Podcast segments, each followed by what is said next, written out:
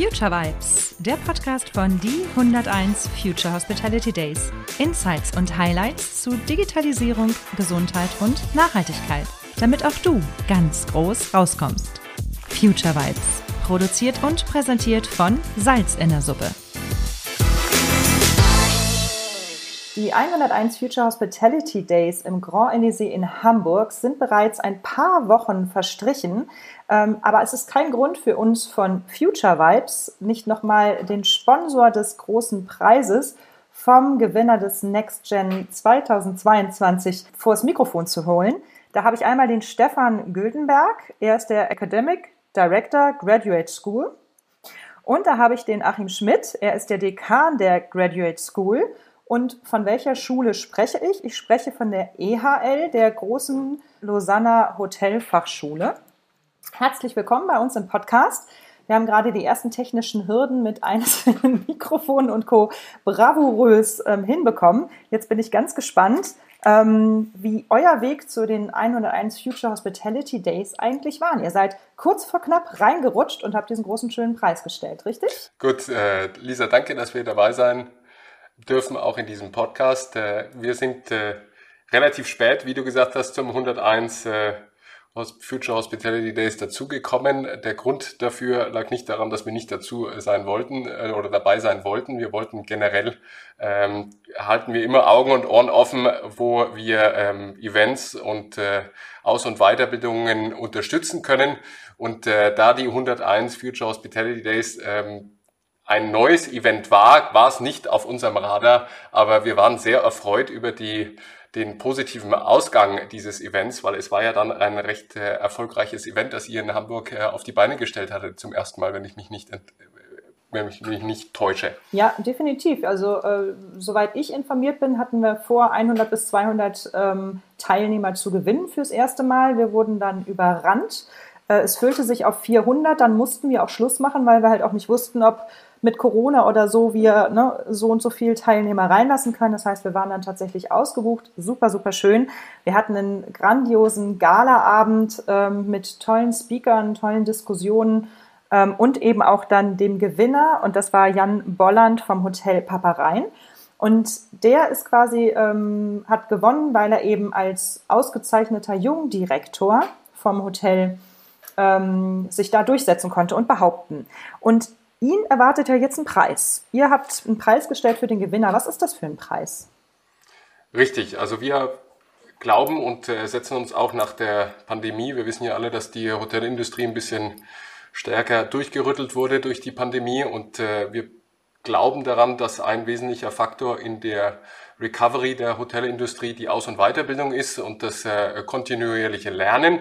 Und deshalb haben wir auch dem Herrn Bolland einen Preis zur Verfügung gestellt, der in diese Richtung geht. Wir bieten ihm innerhalb von einem Jahr an die Lausanner Hotelfachschule oder an unsere zweite Schule in Passugg zu kommen, die ist bei Chur in der Schweiz, und da kann er sich dann entweder 3 bis 4 Tage einen Kurzkurs aussuchen, der zum Beispiel wie designt man neue Hotelkonzepte, wie geht man mit Mitarbeiterführung um in der Zukunft, was sind digitale Themen in dem Bereich, was sind die neuen Finanzmanagement-Themen, die in der Zukunft aufkommen. Das sind alles Themen, die er sich da aussuchen kann, eines davon, und dann darf er 3 bis 4 Tage bei uns mitmachen. Wenn er das natürlich nicht physisch machen kann, dann haben wir eben auch die Möglichkeit, es offline für ihn innerhalb von 4 Wochen darzustellen, je nachdem, ob er es schafft, zeitlich zu uns zu kommen. Und eure EHL, die Lausanner Hotelfachschule, ihr habt ja ein riesenbreites Spektrum, was ihr anbietet. Also jetzt hast du uns was gesagt zu den Aufbau- oder Weiterbildungsmöglichkeiten, aber man kann ja auch von ganz klein bis ganz groß. Stefan, da gebe ich mal an dich ab. Wie sind eure Programme, die ihr aufstellt bei der EHL? Wer besucht euch? Ja, also da muss man jetzt natürlich unterscheiden, EHL und Graduate School, aber insgesamt an der EHL ist es wirklich sehr breit aufgestellt. Das beginnt vom Vocational Training, also quasi einer klassischen Lehre, Ausbildung im Hotelbereich, über Bachelorprogramme bis hin dann eben zu den Graduate School Programmen. Das heißt, bis hin zum MBA ist bei uns alles möglich und sogar ein Executive MBA. Also hier bieten wir die gesamte Bandbreite nicht nur der akademischen Ausbildung an, sondern eben auch noch der praktischen, der klassischen dualen Ausbildung. Und das war ja auch Ziel der Gründung der EHL, hier beides abzubilden. Wie lange gibt es euch schon als EHL? Seit 1893, also weit über 100 Jahre. Okay, wunderbar. Und du bist aber relativ frisch ins Team gekommen, richtig? Richtig, ich habe als Academic Director begonnen im Januar diesen Jahres, war davor schon tätig als Lektor, als Vortragender und war auch in einem Strategieprojekt beteiligt, wo es um die Neupositionierung der EHL ging. Und was hat dich überzeugt, an die EHL zu kommen?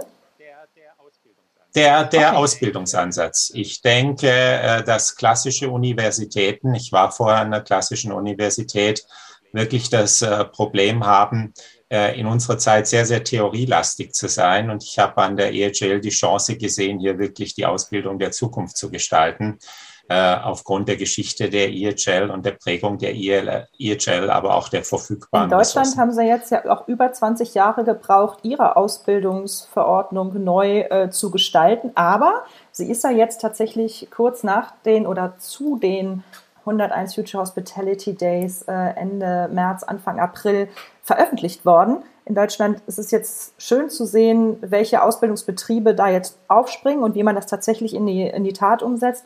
Wir gehen davon aus, dass wir da im Herbst oder so die ersten Programme haben, die ersten Lehrlinge, Auszubildende, die damit starten können. Was sind denn bei euch die beliebtesten Lehrgänge und Ausbildungsgänge an der EHL? Da muss man natürlich unterscheiden. Wir haben ein Flagship-Programm, ein Basisprogramm. Das ist unser beliebtestes und größtes Programm. Das ist der internationale Bachelor in Hospitality Management. Da muss man schon sagen, also der hat von unseren, wir haben knapp 4000 Studenten, eingeschriebene Studenten. Da sind mehr als die Hälfte gehen in diesen International Bachelor of Hospitality Management hinein, um dann eben eine Karriere zu starten, die es erlaubt, relativ schnell in Führungsfunktionen in der Hotel- und Gastronomie dann eben reinzukommen.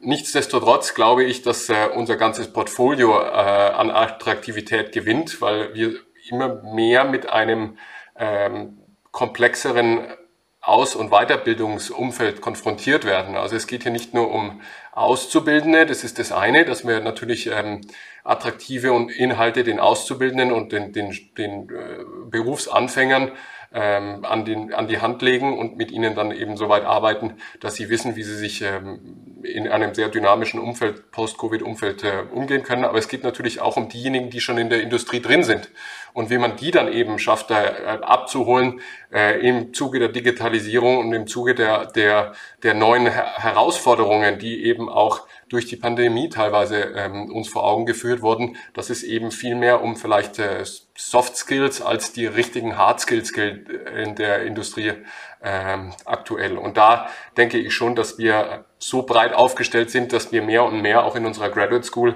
den Bedarf der Industrie abdecken können. Wie hat sich das denn geändert? Also du sagtest jetzt gerade die Soft Skills jetzt gerade durch die Krise. Ich denke mal, die braucht es halt in Form von Resilienz, in Form von Feinfühligkeit.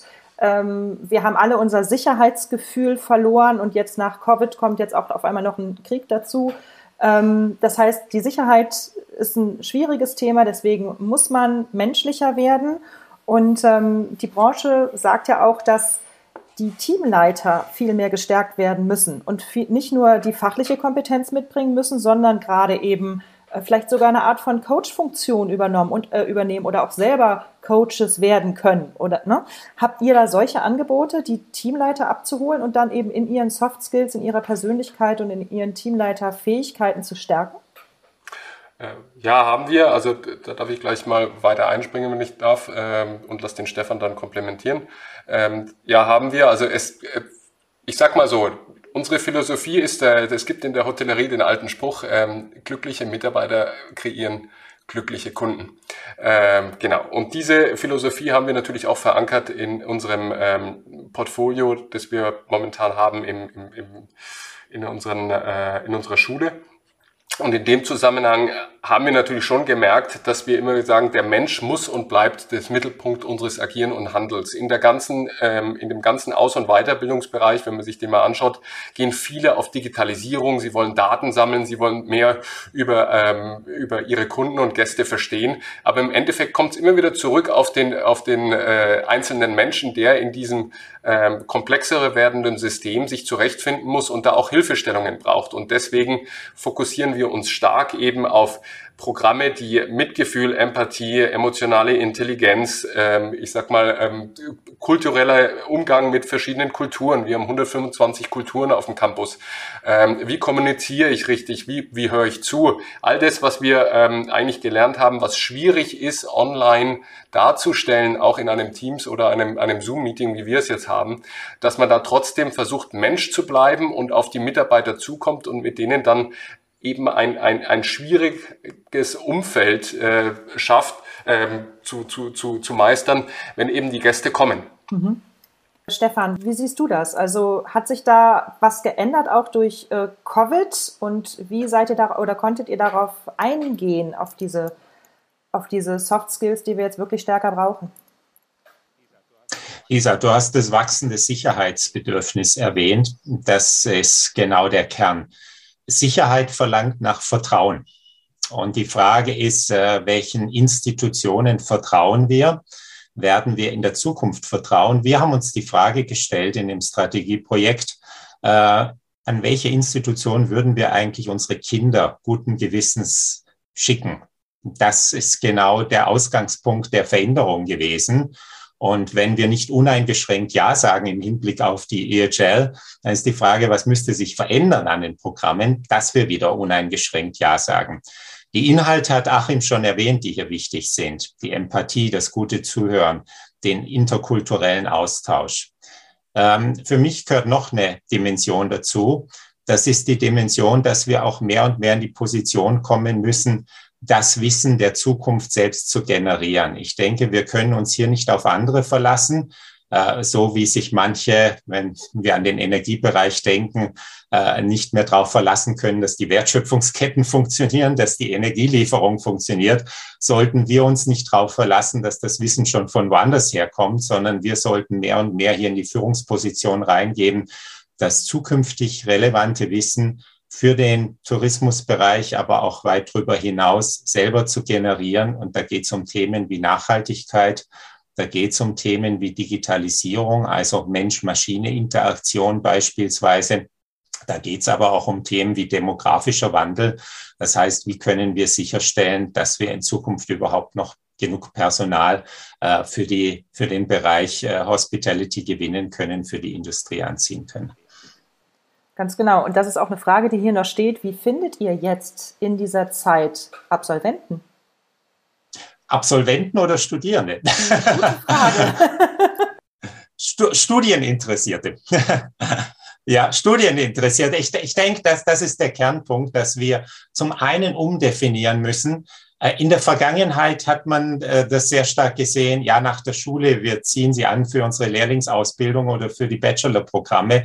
Ich denke, hier ist jetzt eine Veränderung im Gange in Richtung lebenslanges Lernen, dass wir eben auch als Zielgruppe mehr und mehr Manager, Praktiker ansehen, die sich definitiv weiter qualifizieren müssen, aber definitiv auch eine Veränderung, der sogenannte Mindshift, notwendig ist im Sinne, wie ist mein Führungsstil, wie kann ich die nächste Generation anziehen, was will die nächste Generation überhaupt für einen Führungsstil haben. Das sind, denke ich, ganz wichtige Themen, die beim lebenslangen Lernen eine Rolle spielen, so dass wir also unseren Markt hier deutlich erweitern, was das einmal die Generation und das Alter angeht, aber dass wir unseren Markt auch deutlich erweitern im Hinblick, wie wir unsere Industrien definieren als Zielindustrien. Das heißt, das, was Achim schon angesprochen hat, das spielt natürlich nicht nur im Tourismusbereich eine große Rolle, sondern im gesamten Servicebereich und sogar in klassischen Industrien, wenn man eben wieder ans Thema Vertrauen denkt und sich überlegt, wann kaufe ich ein Produkt oder ein Service und welche Erfahrung will ich hier haben. Da hat auch gerade der Achim den Finger kurz gehoben. Ja, da habe ich ein bisschen gezuckt, weil ich noch ein bisschen... Ich glaube, ein wesentlicher Bestandteil ist die Attraktivität des Programmportfolios, wie man attraktiv bleiben kann. Und unsere Vergangenheit hat uns gezeigt, dass wir mittlerweile sehr attraktiv sind für andere Industrien. Und das hat gerade der Stefan am Ende erwähnt, wo es darum geht, also ich sag mal, der Einzelhandel, die Immobilienindustrie, die Finanzindustrie, die sind sehr stark bei uns auch da, weil sie eben den zwischenmenschlichen Umgang suchen von unseren Absolventen, die sehr sensibel auf zwischenmenschliches Handeln und zwischenmenschlichen Austausch sind und sagen sich dann, ja gut, diese Kompetenzen, das sind wirkliche Kompetenzen, also ich sag hier, Sozialkompetenz, Teamfähigkeit, Stressresistenz, alles, was man in der Hotellerie eigentlich hat, Problemlösungsorientierung, Flexibilität und flexibles Denken. Das sind alles so Werte und Kompetenzen, die sehr stark gesucht werden, auch in anderen Industrien. Und wir hatten, glaube ich, im Bachelor bei unserem Flagship-Programm recht gute Zahlen, wo es teilweise schon bis zu 40-45% eben attraktiv wird, für andere Industrien bei uns zu rekrutieren. Das darf natürlich jetzt sein. Die zweite Sache ist, und das ist... Wir brauchen so dringend Mitarbeiter, ihr könnt die doch nicht in die Industrie abgeben. Wirklich. Das versuchen wir ja auch. Wir versuchen ja auch. Aber es ist natürlich schon so, dass wir damit natürlich, und das ist den Bogen, den ich versuche zu spinnen, und wenn du mir den erlaubst zu spinnen, ist es so, dass wir natürlich damit zeigen, dass wir eigentlich recht attraktive Programme in der Hotellerie haben. Und die einzige Frage ist es jetzt, und du hast es angesprochen, die Hotellerie braucht Leute, die haben eine starke Fluktuation und einen fortlaufenden Wissensverlust damit zu kämpfen in ihren Hotels. Und da ist es halt dann die Frage, wie können wir eigentlich attraktive Programme gestalten, wo es jetzt nicht darum geht, jemanden 3-4 Jahre irgendwo in ein Programm zu stecken, weil das hilft ja der Hotellerie und der Gastronomie aktuell auch nichts. Also was wir machen müssen, ist, wir müssen Inhalte der Hotellerie und der Gastronomie anbieten und mit denen auch selbst gegenseitig entwickeln, damit sie eben vielleicht auch an Attraktivität gewinnen daraus. Weil wenn wir es schaffen, sehr nah an der Industrie zu sein, sehr nah mit unserem Portfolio an der Industrie zu sein, dann haben wir relativ kurzfristig auch Möglichkeiten, als Aus- und Weiterbilder in der Branche, die Branche auch attraktiver zu gestalten, Absolut. Wenn die Themen da sind. Absolut. Du sagtest gerade, ihr geht in den Austausch mit der Industrie. Ich denke auch in den Austausch mit der Jugend, also was die braucht. Was stellt sie für Fragen jetzt aktuell? Also was sind die Fragen, die euch gestellt werden in Bezug auf Ausbildung, in Bezug auf Hotellerie, die wir unbedingt beantworten müssen? Auch die Hotelbetriebe, die ausbilden, also grundsätzlich die Branche. Vielleicht, wenn ich gerade da reinspringen darf, das ist genau eins meiner Steckenpferde auch in der Forschung. Was will die nächste Generation wirklich von uns? Was verlangt sie? Ich denke, wir haben hier 3 große Veränderungen, die wir sehen. Das eine ist, die nächste Generation will definitiv eine stärkere Berücksichtigung Work-Life-Balance. Das heißt, wir müssen in unseren Beschäftigungsmodellen, in unseren Arbeitsmodellen wesentlich flexibler werden, um hier attraktiv zu sein. Das kann aber auch eine riesige Chance sein. Im Hamburg gibt es ja dieses Hotel Superbude, das aus einem ehemaligen Mitarbeiterhousing entstanden ist. Und ich denke, das ist so ein hervorragendes Beispiel, wie das gut funktionieren kann, wie man hier also wirklich die Mitarbeiter zu Botschaftern des eigenen Unternehmens machen kann und nachher sogar ein eigenes Hotel eröffnet, wo genau diese Zusammengehörigkeit, das Zusammengehörigkeitsgefühl und das Vertrauen, das so gesucht wird, wieder aufgebaut wird und dann noch ein attraktives Kundenangebot darstellt. Das zweite ist purpose-driven. Das heißt, weg vom Geld, vom finanziellen Anreiz hin zum wirklichen Sinnstiftung, genau. Und das dritte ist gleichzeitig, und das hört sich manchmal durchaus widersprüchlich an, Jobsicherheit. Aber das kommt natürlich aus einer Generation, die viele Krisen erlebt hat.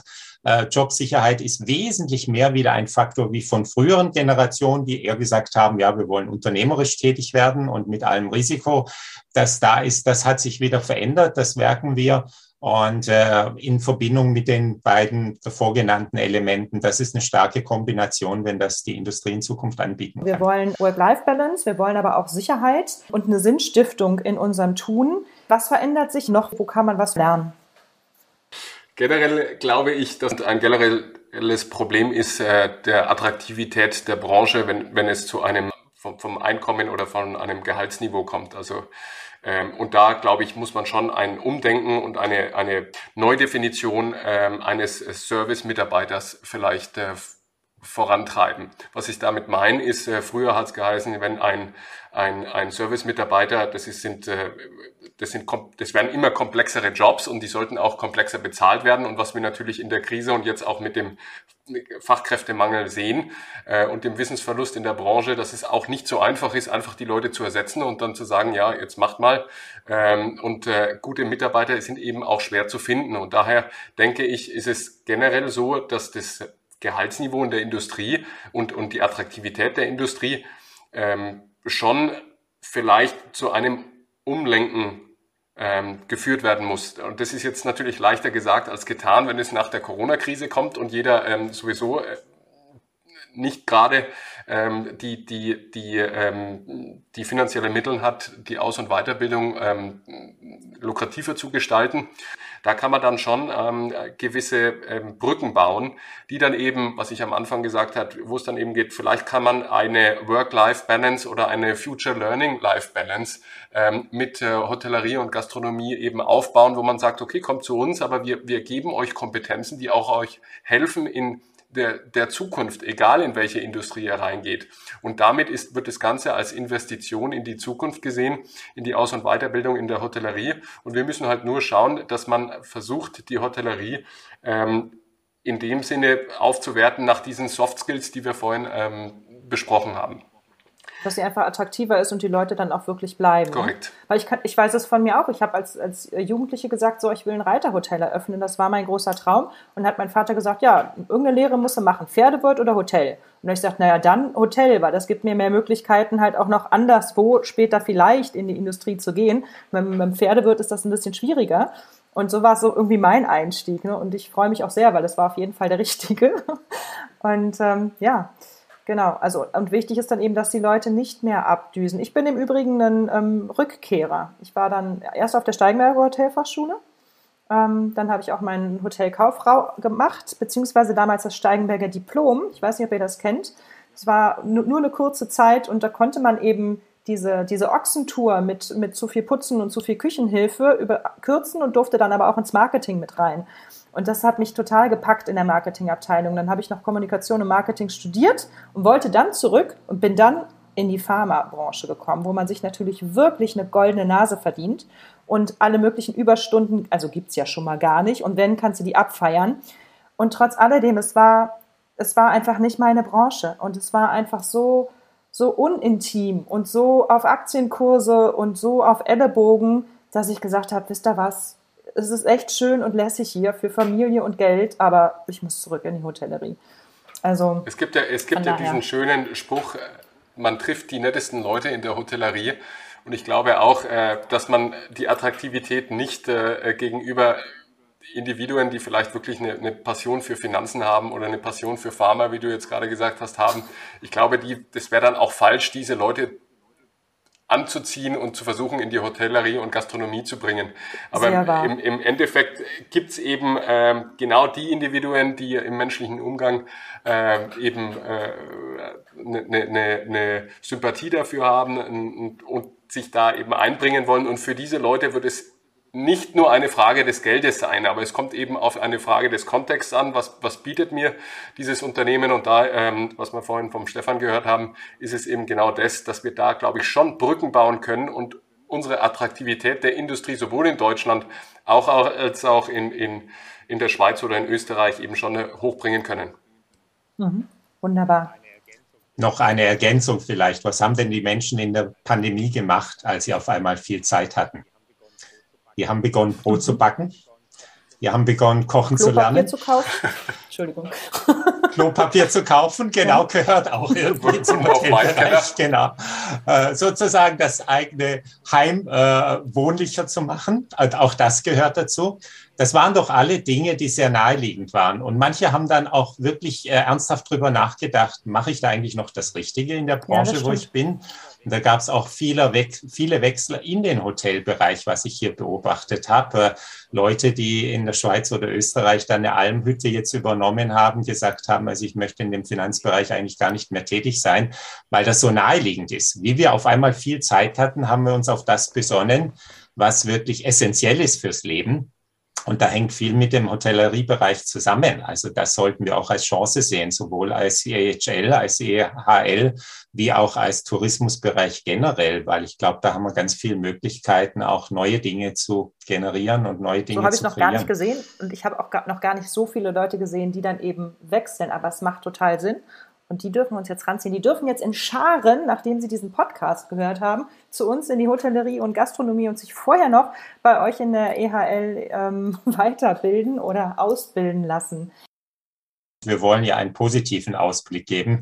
Natürlich werden wir eine Teuerung auch sehen und Preise werden sich in Ländern unterschiedlich entwickeln. Aber ich glaube, der positive Ausblick ist, dass die Branche nach wie vor sehr anziehend und attraktiv sein kann, wenn man es nur will und wenn man es dementsprechend auch darstellt. Was mich nämlich noch interessieren würde, ist, wie haben sich die Anmeldezahlen während Corona oder jetzt auch nach Corona, wir sind jetzt im Mai 2022, bei euch verändert an der EHL?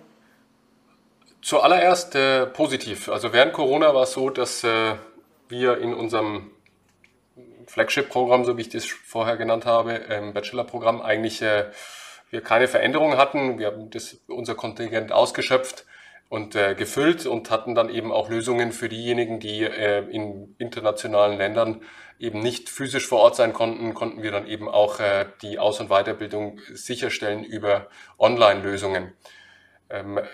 Im Verlauf der weiteren Krise hat man schon gemerkt, dass so kurzfristig danach, wenn die Leute gesagt haben, oh, jetzt gehen die Hotels und die Gastronomie macht jetzt zu, gab es eine Kurzschlussfunktion, die sehr positiv auf unser Aus- und Weiterbildungsportfolio war, wenn es in der Erwachsenen-Aus- und Weiterbildungsbranche, wenn es um diese Programme in dieser Branche geht.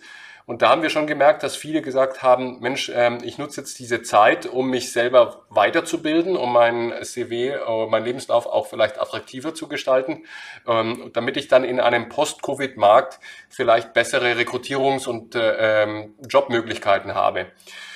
Dadurch, dass die Corona-Krise aber je länger die Corona-Krise anhielt, je mehr wurden die privaten finanziellen Reserven dann auch eben angegriffen von den Individuen. Und man hat dann schon gemerkt, dass es so eine absteigende Kurve war, dass wir in dem, sage ich mal jetzt, zweiten Jahr der Krise schon gemerkt haben, also da wird momentan, da sind die finanziellen Privatressourcen nicht mehr vorhanden, um dann eben ein eigenes Studium oder eine eigene Aus- und Weiterbildung zu finanzieren. Und da haben wir dann auch schon gemerkt, dass es dann wieder zurückgegangen ist, stärker in dem Bereich.